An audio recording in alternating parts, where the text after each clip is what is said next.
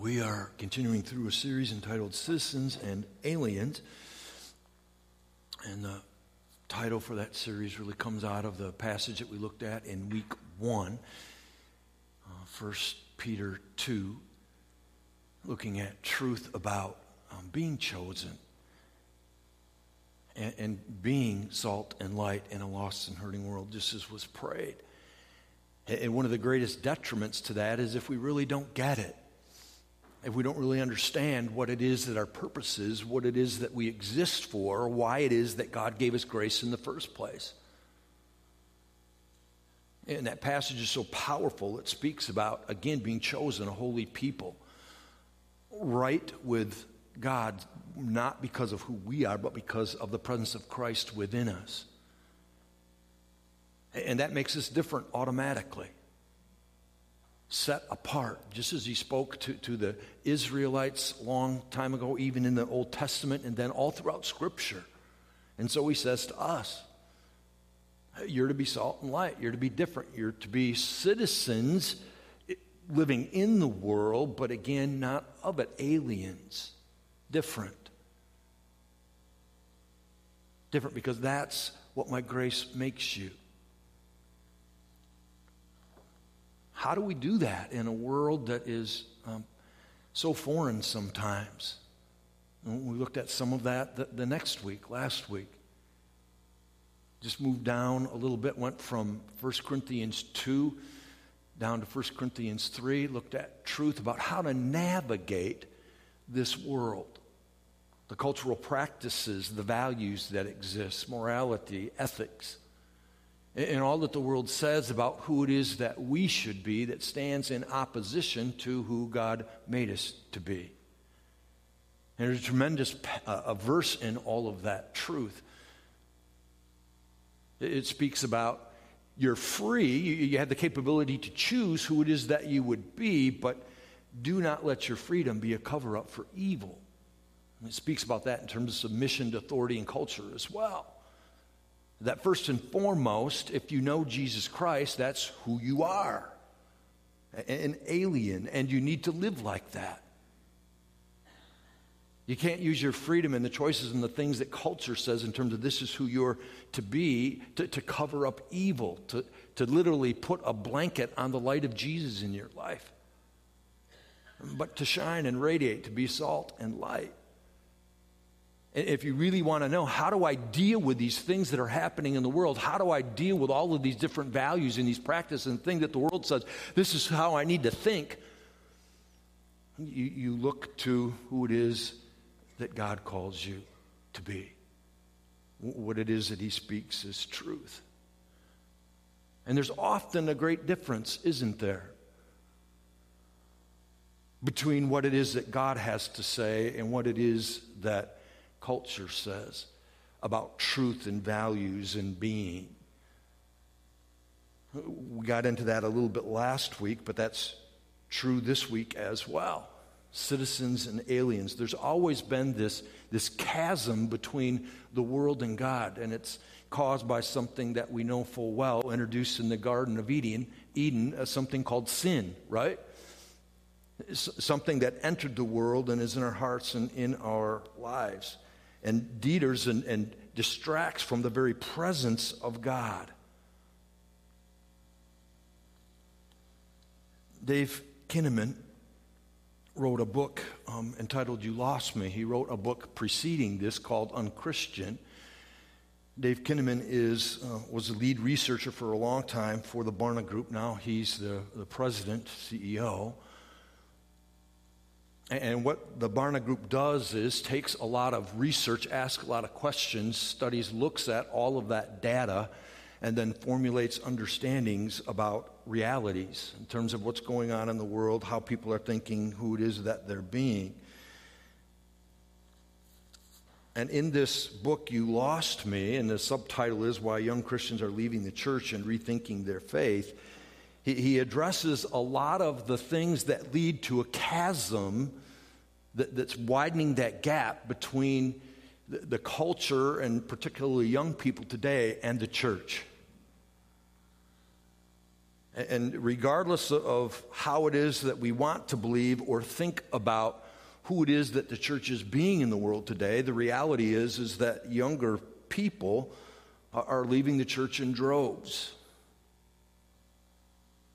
And there's a number of different reasons for that. And he focuses on some of those things. Some of those things are drawn out through the research, not through the understanding of what it is that we would believe in terms of what we see as the church, but what it is that people who are leaving say. There's a big difference. You know, we have a lot of assumptions about that, but they're just dealing with truth. They're saying, this is why. And we're going to touch on, on one of those um, in particular this morning out of the truth from 1 Corinthians, verse 1, 18 to 31, but it's related to two of the others. one of the reasons is because of the hypocrisy of the church. People are looking at the church and saying, Where's the difference? Where's the alien part of it? You know, my encounters with people who call themselves Christians, they don't act any differently than people that don't have Christ in their life. So what's the big diff, right? What, why, why is that so important? Why would that have any kind of special meaning? Hypocrisy's always been an issue for the church. One of the other things that is true has to do with the love that the church has for the lost.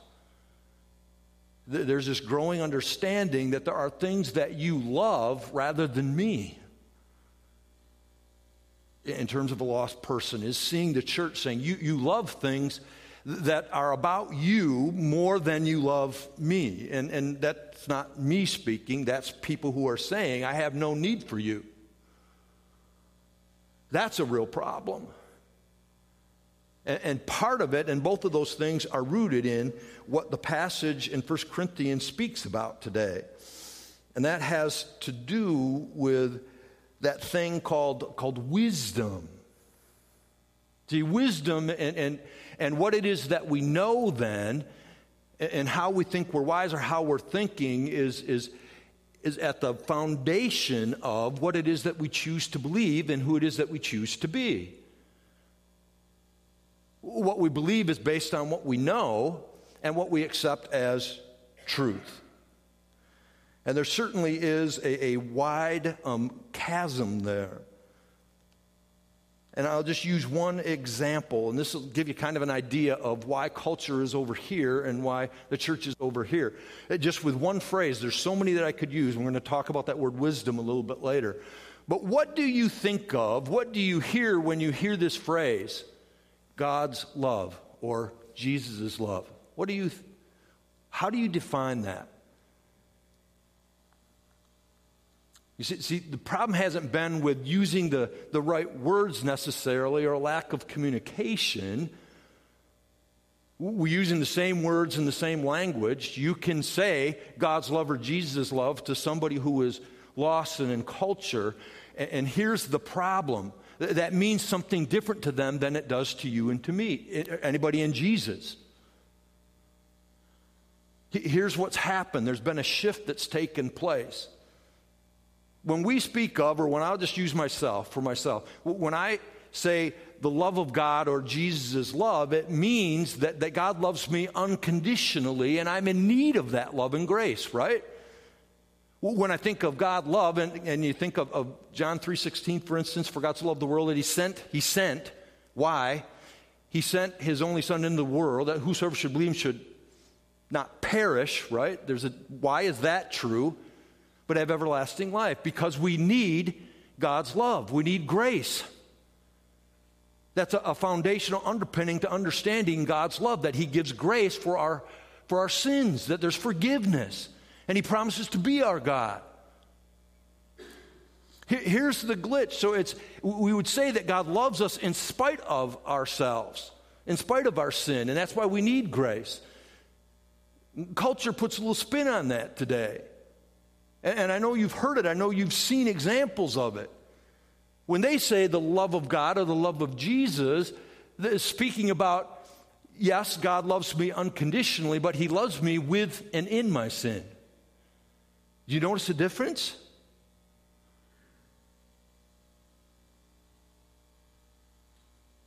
And that's based on, on the truth and the wisdom of that new religion. I've referred to it many times secular relativism. So I'm okay with who I am, and I basically get to define what is true for me. So therefore, if I call this sin, I, I don't need grace and forgiveness for that. Because God's okay with it. Because He loves me unconditionally. I don't need to change or be transformed. You know, the interesting part about all of that is, I'm going to get to the passage in just a second, is, is that that is, that just shows you how relative it is. And I know you used this example before. You see, you're picking and choosing what sin really is. So, this part that is convenient and fits my lifestyle, that's okay. But then, if you do something to me, or there's something else that happens, or even myself, if I, if I do something that I'm not comfortable with, then that's, that's okay to be called sin. And so, I, have very few people, I I only encountered one person, and that proved to be true, uh, not true in short order that doesn't believe that they, that they don't sin. Eh, almost everybody, 99 point whatever, 99999% of people admit that they have sin in their life. They understand Romans 3.23, for all have sinned fallen short of the glory of God. The problem is, do they need forgiveness and grace for that in order to merit salvation? There's the issue. In Galatians 2.21, maybe you're familiar with that verse, speaks very clearly to that. For I did not set aside the grace of God for nothing. Well, if righteousness could be obtained through the law, then what? Christ died for nothing. Trust me, he did not die for nothing. He died for you. And there's not a human being alive that doesn't have sin in their heart and in their life. And yet there's this gap in terms of understanding that in culture and Kinnaman says it's rooted in three things. Uh, he speaks about it in verse 55 in this book. And, and I want you to think about these as we get into God's Word. It's just so contrasting. Uh, he addresses it so clearly, so relevant in His Word. The first is this self belief. I've already addressed that. In other words, what's true for me might not be true for you. And what's sin for me and not sin for you. I get to pick and choose. Second is that, the, and this is a huge one, beliefs and morals are now grounded in the grid, the foundation of relationships and cultural knowledge, those two things. If you were to ask a lot of people, why do you believe what you believe? They'll speak about, well, somebody told me that, I saw it on the internet, um, my friends believe it, I've experienced that in my personal relationships, and so therefore it is true. That's the foundation of what it is that I choose to believe. The difference being, of course, where is God's word in all of that? And then, um, lastly, the new terminology, just speaking about things differently, and defining words differently. So, so as, you, as you process that, you think about that. Differences, chasms. Um, what does it mean to be wise or not wise? Open up your hearts and your minds to the word and the truth of God, found in 1 Corinthians 1, verses 18 to 31. Hear the word of the living God. For the message of the cross is foolishness to those who are perishing, but to us who are being saved, it is the power of God. For it is written, I will destroy the wisdom of the wise, the intelligence of the intelligent I will frustrate. Where is the wise man? Where is the scholar?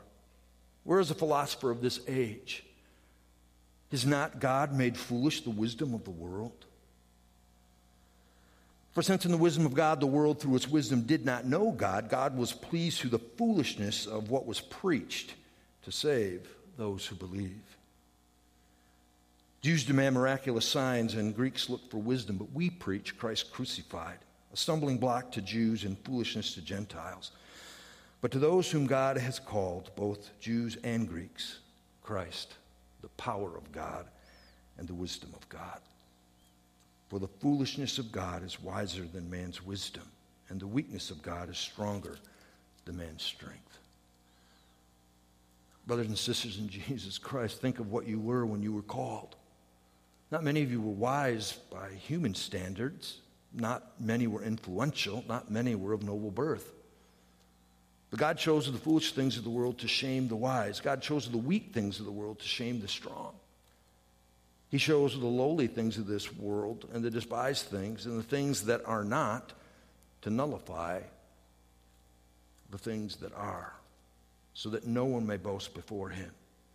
It is because of him that you are in Christ Jesus, who has become for us the wisdom from God. That is, here it is, our righteousness, our holiness, and redemption. Therefore, as it is written, let them that boast, boast in the Lord. This is a, a, a, an incredibly powerful passage. I know I say that every week, but hey, they all are. And it's filled with um, a lot of playing on words as well. But, but it's really deep.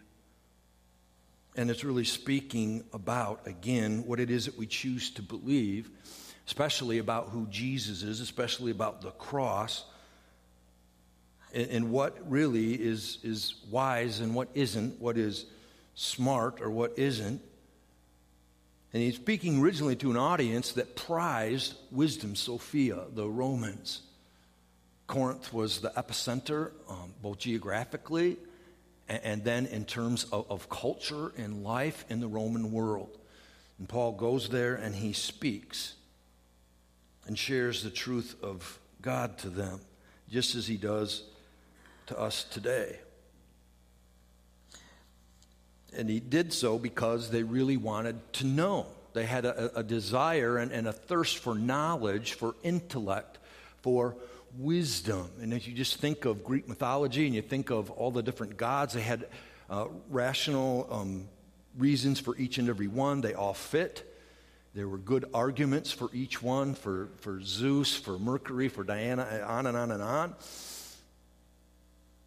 They had this pantheon, this huge, and so they had an understanding that if you can explain it to me, if I can figure it out, uh, wisdom, then, then I'll believe it. That's, that's where we put our stock in terms of what it is that we believe in. He refers to that later on in the passage.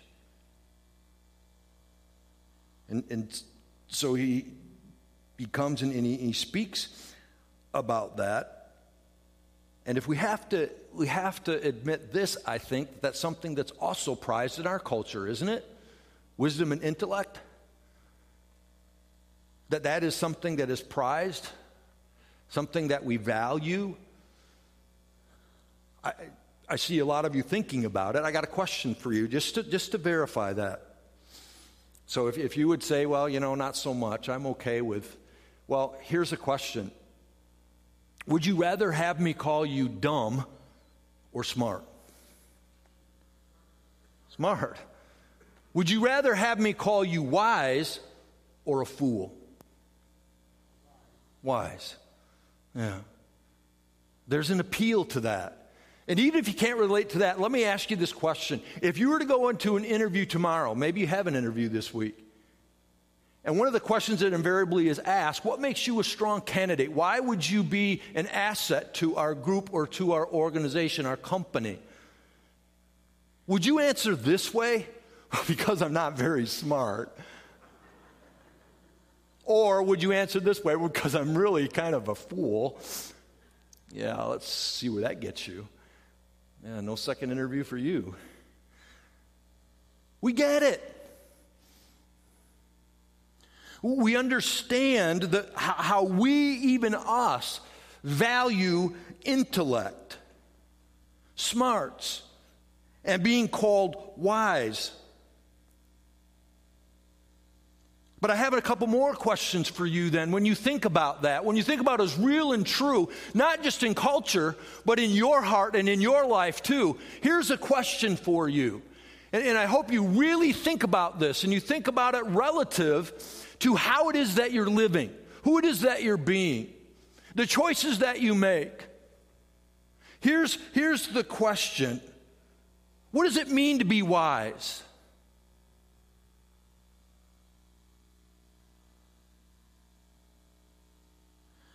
The culture, that's another one of those words that has just been shifted and changed. And if you're answering that from a cultural perspective, you'd say, well, what it means to be wise is you have this accumulated knowledge out of life experiences that make you wise. You, have been down that road, so you start to know what it is that is right and wrong, and you start to know what it is that's going to be helpful in terms of decision making. One problem with that that's not what God says is the definition of being wise. Does anybody know what it is? I'm sure you do. Fear the Lord. You can find it in Proverbs 1 7. And that passage is just the beginning of wisdom. Fearing the Lord is the beginning of wisdom, suggesting what? That there is this process of life.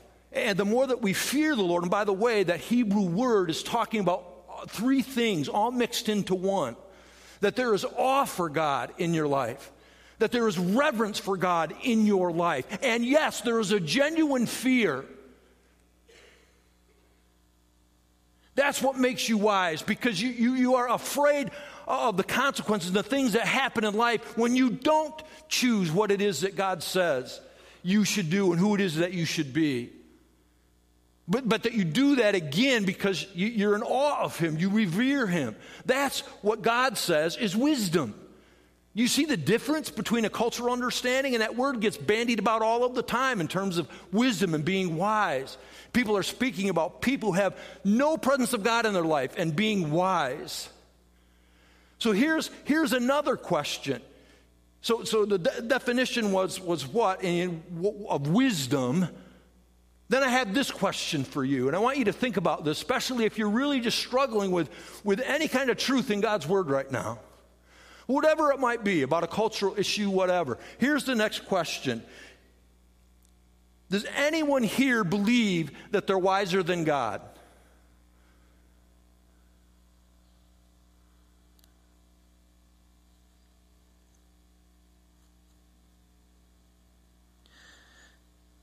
That's what this passage is about. It's rooted in the cross and in Jesus Christ. In Jesus, if you, you look at what is said, even in 2 Corinthians 1, he fulfills all of the promises. He's all that we need in God, Jesus is. And then you look at the verse here. What does it say? For the message of the cross, you see it, is foolishness to those who are perishing, but to us are being saved, it is the power of God. And then verse 19 I'll destroy the wisdom of the wise. See, there's some, some playing on words here. I'll destroy the intelligence of the intelligent. And what is God saying? You know, I'm going to prove just in the living of life that if this is what you think is, is wise and smart, just take a look around you and figure it out. And all you need to do, even you start to think about Jesus Christ, you look at those first two verses, and, and, and there's so much more.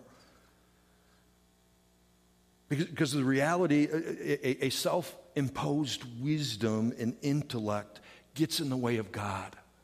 It just does. It's a real obstacle to people coming to know Jesus.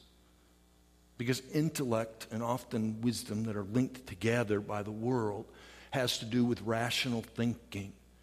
It has to do with this has to fit. It, has to be logical. I've come up against that in all kinds of team meetings and consistories as well when we're talking about faith. You see, the reality is it doesn't have to fit. Because it can't. Think about grace. Think about the cross. Does that make any sense? Does it make any sense? Based on who you know that you are, that God would send his son from heaven to do what? To die for you. And I know some of you are much better people than me. But it doesn't make sense to me. I know who I am. And I read about who God is, and I think, how could that be? That you, oh God, would know me that intimately that you choose to want that, that you choose to love me the way that you do. It's mind blowing. It doesn't fit. It's a square peg in a round hole. It makes no sense, you see, and that's the, that's the problem. If that's where we choose to be and that's what we choose to believe about that or anything else that has to do with God. That's why it's foolishness, he's saying, to those that are perishing. And all you need to do is to start to think about who it is that you are to see that, that what is said there, and it's articulated really wonderfully in verses 20 to 25. I encourage you to go back and read it. But verse 25 basically says what is up in the screen the foolishness of God is greater than man's wisdom. I already asked you the question. I just think about that in terms of life. If you know that you have sinned, just one sin, and if you know who God is, holy, pure, and righteous, you understand that those two things can't exist together and be right. If you're struggling with that understanding or the way of saying it, think about your relationships. Think about a friend. Think about a husband. Think about a wife. Think about a child. And if you're not right with them, how is that working for you?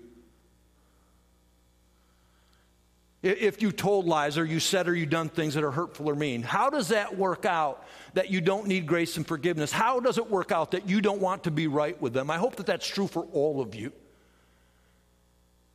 You don't want to harbor hostility and sin in your heart. Rather, you'd like resolution and reconciliation as God calls for it. You see, that, that, that's what he's getting at. We'd rather be fools sometimes, beg pardon, than be wise in God. And that play on words is the foolishness of God. So you, you can think any part of God's word is wrong or off. Then you've just, of course, put yourself above the Lord in terms of thinking and knowledge and wisdom. And if that's true, I already asked that question, but make me a flower.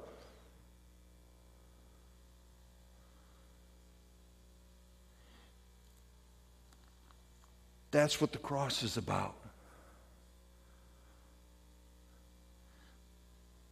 The uh, world and people in it have no need for it. Why? Because I'm okay. I'm good as I am. I don't need to be changed and transformed. This thing that you're calling sin, not according to me. People look at it differently, right?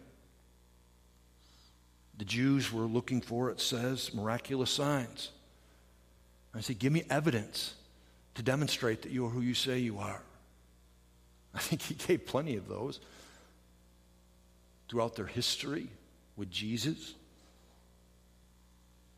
Greeks, of course, want it explained and rationalized.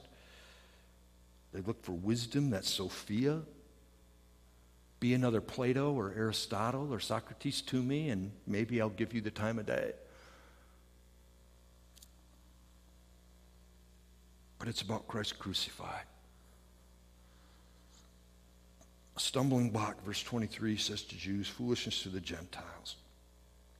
But to whom God has called, Jews and Greeks alike, Christ the power of God and wisdom of God. Is that what he is to you?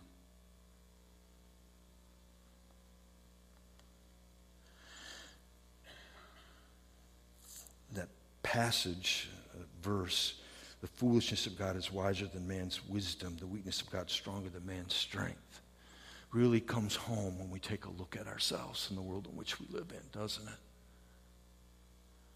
And we know the need for God's presence in our heart and in our life because of our fallenness, because of who it is that we are and how it is that we deal and try to make it through this world without Him, even when He's in our life. And when we turn to the Word of God when we pray and we seek His presence, we hunger and we thirst for the Lord. We invite Him into our lives. And, and, just in faith, we get down and we're humbled and we're grateful for who it is that He is. And we, and we see the result of what happens. Have you ever had that experience? I'm sure you have. You, you just pray and you're asking God for direction and leading, confession, and you see God go to work. It's awesome, it's incredible. And so often, isn't this true? That the things that you thought were logical or the things that you needed to have evidence of become, and they become in Christ. God's power working in and through your life. It's amazing. It's awesome. You, you don't know how many times I've had people tell me this. They, have come up to me and they said, This, you're not going to believe this. Or, or this seems, might seem really stupid or crazy to you, but this is what God did. And I'm like, No way. No way do I think you're stupid or foolish. You trusted God. How amazing is that? You saw God go to work in your heart and in your life. Praise the Lord. That's the power of Jesus. That's what he wants for you and me in all different kinds of ways.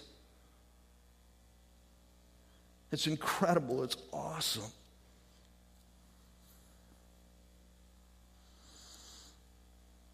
So he just shares truth about what is, about what true wisdom is, and the difference that exists between how he defines it in the world and culture. And we have choices to make. What are we going to believe? Who are we going to be? You know what his greatest proof of having wisdom be in knowing him? Do you know what his greatest proof of that is? Do you remember the rest of the passage? Verse 26 to 31. It is greatest proof in terms of being a wise and a loving God is you. People want to see that God is a wise and a loving God, He gives you as evidence. Now, that might be causing you to think right now. That's good. But, but do you see what the passage says? And you think through this. You really have to think this is a deep passage. Think of who you were before Jesus. That's what it's saying. Not wise by human standards, maybe not influential, not noble birth. He says, God chose the foolish things of the world to shame the wise. He's not calling you a fool. He's saying this, this is the deal. If the world were looking for people who are going to be game changers in our culture, are they going to look at followers of Jesus? Are they going to look at you? Let's just be honest. No, they're going to look and see who has the most money, who has the most power. I, I, I always have to, um, it just makes my brain freeze when I see um, whether it's, again, news blurbs or commercials or something that because somebody is a celebrity, they've, they've got it figured out. This is the answer for your life because I'm a rock star. Let me tell you, I would rather spend a few minutes with you and hear your wisdom in Jesus Christ than days with them. Because wisdom is found in the Lord and in following Jesus Christ. And that's what he says. And we know that's the truth. He gave you grace, and it comes back to purpose, right? It comes back to knowing and being. H- how do you know God? What is He to you? What do you know about God? How are you embracing that in your life? How are you following that? How are you letting Him reveal Himself to you day in and day out so that you would grow, you'd continue to be wiser? devotions, word, living life, here, worship. How is that working in your heart and, and, and, in your life? And knowing that, that what happens then, because of your knowledge, you get changed. There's that fullness of God and the presence of the Holy Spirit in your heart and in your life. Thankfully, I'm not the same person I was five years ago. And I won't be the same person that I will be when I die. That's not what I want. I want the presence of God to continually grow in my heart and in my life. I want to listen more and more to what it is that the Holy Spirit is saying and speaking. And I want to be in union. I want to be right with Him above all else. Th- that's what is most important. And I'm amazed that He would choose me to, to simply have Him in my heart and in my life. And that's what this passage is. I think he chooses you. He chooses you. That was, that was the first week of this series. He chooses you to be an alien, to be set apart. And, and I love this as verse 30. It is because of him that you are in Christ Jesus. Maybe you remember um, Ephesians 2 8 and 9. That's another thing that the world spins. Who you are is good enough. That's not what God's word says. Because of the presence of sin. For by grace are you saved through faith. This is a gift of God, not of yourselves, not by works, lest any man should boast. Any person can't say, hey, I deserved it, I earned it, I'm in. It is because of him that you are in Christ, who has become for us, see, the presence, that life changing part of who we are, has become for us wisdom from God. That is, and here it is righteousness, truth, He's the one who calls the shots in terms of what that means in His Word and by the leading of His Holy Spirit, truth, not us. Holiness, what does it mean to be right and pure and moral? We don't have the capability to make that call, God does. And redemption. Who it is that receives grace and is redeemed. That all comes to us through Jesus Christ. You're proof, living proof of God's grace, power, and wisdom. Fearfully and wonderfully made, chosen, salt, light. I want to encourage you in that. Because that's what the world needs. The world needs Jesus. It doesn't need us being us in our own intellect and own wisdom. That's not going to give the world the answers they need. It's Jesus Christ living in us, being grace filled and forgiving people like Jesus does, not like the world does. Being right with Him to a degree that they can no longer say, remember the, the, some of the truth that came out of last week as well. Live such good lives that you'll silence the ignorant talk of foolish people that there's this glaring difference in your heart and in your life.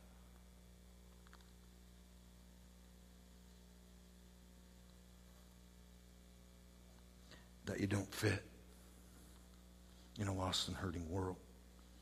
And that your values and your practices and who it is that you're being isn't like everybody else. Grace and forgiveness, unity, holiness, reconciliation, huge part of that. So it is who you choose to be. Christian on Sunday and the rest of the week. I have to close by telling you um, you think about wisdom and you think about intellect. Whenever I read a passage like this, or I think about what does it mean to be wise in a lost and hurting world, I think of my father in law. It's not even fair for me to call him that. I call him my dad in law. My, my, my dad had an eighth grade education. I think he would have excelled if he would have been able to go on, but he had to help provide for the family. So he was called out of the classroom into the fields when he was in the eighth grade.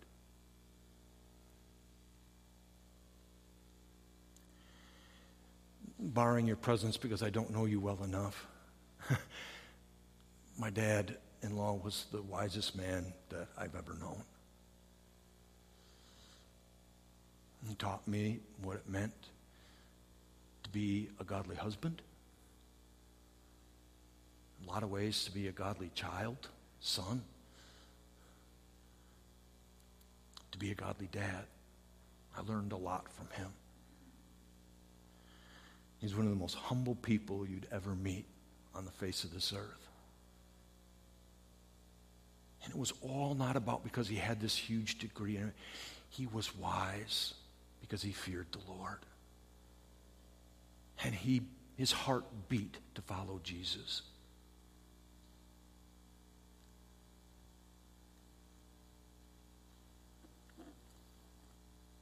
I hope.